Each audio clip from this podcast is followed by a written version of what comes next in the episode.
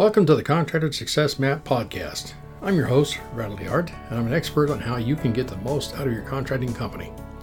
The reason I designed this show is to help you turn your contracting company from a people dependent money pit into a process dependent cash cow to have the freedom you dreamed of when you started your business. Every Friday, we're releasing podcasts with information to help you get the most out of your contracting company. Be sure to join us at www.contractorsuccessmap.com and subscribe to receive our latest articles and special offers. And the best part, it's all free, just for you. Happy Friday, everyone! Can you believe it's already the 1st of November? By the time this goes live, it is. I hope our podcast finds you happy and in excellent health. This is Norhalma delivering today's post by Randall Hart. We are now on episode number 339, and it's about hidden construction contract traps and how to avoid them. Let's get right into it. A new contractor meets an experienced customer, and money changes hands and not the way you expect it. Typically, this is what happens when you first get started. You bid on a project and you are the low bidder. You are given the client's standard contract, which contains the client's favorite set of commercial terms and conditions to sign as a condition of getting the project. You close and sign the contract because you don't want to ask for changes in the terms or consult your construction attorney. You put the signed contract in your bottom desk drawer and pray hard nothing will happen during the project that will cause you ever to have reread the contract. Before it is too late, consider these traps to look out for. First, poorly defined scopes of work create claims and disputes. Second, the completion schedule is too short and exposes you to monetary damages for failure to finish on time. Third, payment terms put you in never ending negative cash flow by loaning the customer money at 0% and borrowing on your credit cards at 24%. Fourth, the customer keeps 5 to 10% of the contract price as retention for up to a year or more after the entire project is finished which could be all your profit in the project. Fifth, indemnity clauses could make you financially responsible for bodily injury and property damage claims caused by customer negligence. Sixth, indemnity clauses could make you pay the customer's attorney fees and costs. Seventh, your insurance company may be required to provide additional insured coverage for the project, giving the customer free insurance and full access to the policy coverage and limits. 8. Often the term and coverage of the warranty are beyond reasonable industry standards. 9. Dispute resolution clauses that require arbitration first and then litigation, probably the two worst ways ever invented to resolve disputes. And 10. The client's preprinted final waiver of lien document necessary for the contractor to receive final payment, waives all contractor's rights to recover unpaid extra work and to pursue any claims that arose during the project. And here are the ways to avoid these contract traps. Your construction attorney is your friend and ally and can save you a lot of grief. Most contracts are easy to read and understand.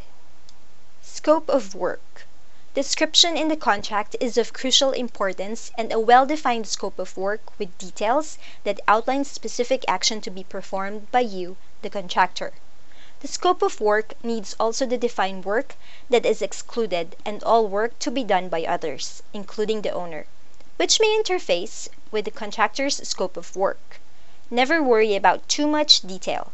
That detail will significantly help with the avoidance or resolution of claims and disputes that may arise out of the scope of work. Schedule and Gantt chart. Make sure you have enough time in the schedule to perform the scope of work. Every minute spent developing your work breakdown structure, or WBS, is worth an hour or more in the time needed to do the job. Add contingency to your schedule.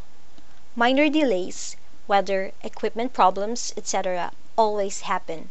Do not expect the customer to be sympathetic and allow more time for delays. It is imperative if the contract has liquidated money penalty damages for late completion. Payment terms should need to add positive cash flow. Get cash coming in early and often. Paid when paid and paid if paid terms are ridiculous. and we recommend not signing them ever. Clients who want these types of payment terms all have access to plenty of money and can pay you. Remember, cash is king. Retention. Instead of retention being withheld from your progress payment invoices, consider providing a warranty guarantee instead. But check with your construction attorney first. Indemnities can open the door to your cash reserves and everything you own. Be careful. Indemnities typically cover claims for bodily injury, death of persons, and property damage. The broad and intermediate form indemnities may require you to pay for bodily injury, death, and property damage claims caused by the client, and you could be liable for the customer's attorney's fees and costs. Indemnity in contracts can be a dangerous risk transfer if enforced in a court of law, could bankrupt your company for something you didn't do. Again, your construction attorney is the person to ask, and don't be afraid to walk away from a project. There are three types of indemnities. Broad form. A comprehensive form indemnity contractually obligates you, the contractor, to be responsible for claims arising out of any amount of the client's negligence, including his sole negligence, the 100% indemnity. Intermediate form. An intermediate form indemnity contractually obligates you, the contractor, to be responsible for claims arising out of the client's negligence, excluding only those claims arising out of the client's sole negligence the 99.9% indemnity. And limited form. A limited form of indemnity contractually obligates both the contractor and the client to be responsible only to the extent they are negligent for a claim. Additionally insured is a typical requirement in a contract that means something like contractor will name the customer as an additional insured on his general liability insurance policy. Understand that when you name your customer as an additional insured to your general liability insurance policy, bodily injury and property damage coverage, he receives full access to the policy monetary limits and coverage provided by the policy at no cost. Free. Zero dollars. The customer may also collect the legal defense of a claim because of your general liability policy for free. Warranty is a good thing because it shows your commitment to stand behind your work and fix or replace defective parts of workmanship. Standing behind your work with a good warranty will give you an excellent reputation. However, warranties don't have to go on forever, and you don't need to marry the project. One year is about right, and perhaps you could offer extended warranties as well. Your warranty should exclude things like normal wear and tear, corrosion, improper usage, etc. Make sure your warranty is specific as to what it includes and excludes, when it starts and when it ends. Dispute resolution.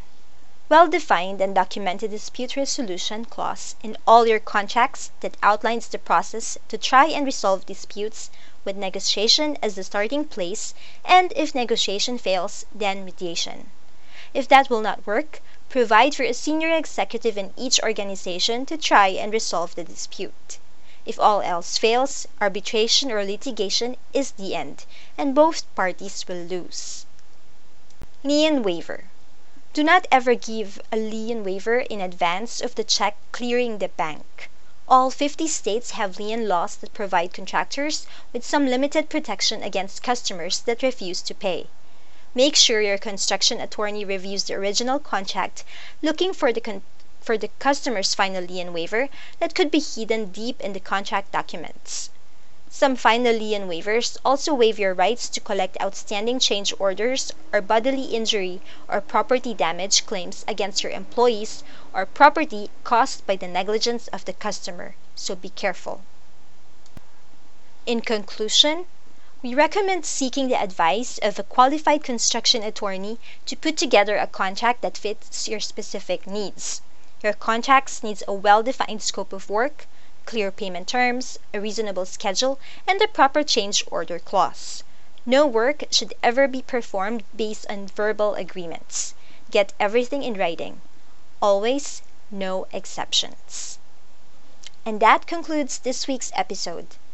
As always, if you need help with your bookkeeping and accounting or any other part of your construction company, please email Sharie at fasteasyaccounting.com, S H A R I E Sharie at fasteasyaccounting.com, or give her a call at our toll free number 1 800 361 1770. That's 1 800 361 1770. On behalf of Randall and our team here at Fast Easy Accounting, this is Norhalma. Thank you all for listening. Have a wonderful day. And stay tuned for upcoming episodes on how to turn your contracting company into a process dependent cash cow. Bye for now. Thanks for tuning in. You're listening to the Contractor Success Map. If you enjoyed the show, please leave a five star rating and review here on iTunes. And make sure to head over to www.contractorsuccessmap.com to subscribe to receive the latest articles and special offers. If you'd like to discuss your business strategy, simply click on the button labeled Strategy Session. And the best part, it's all free, just for you.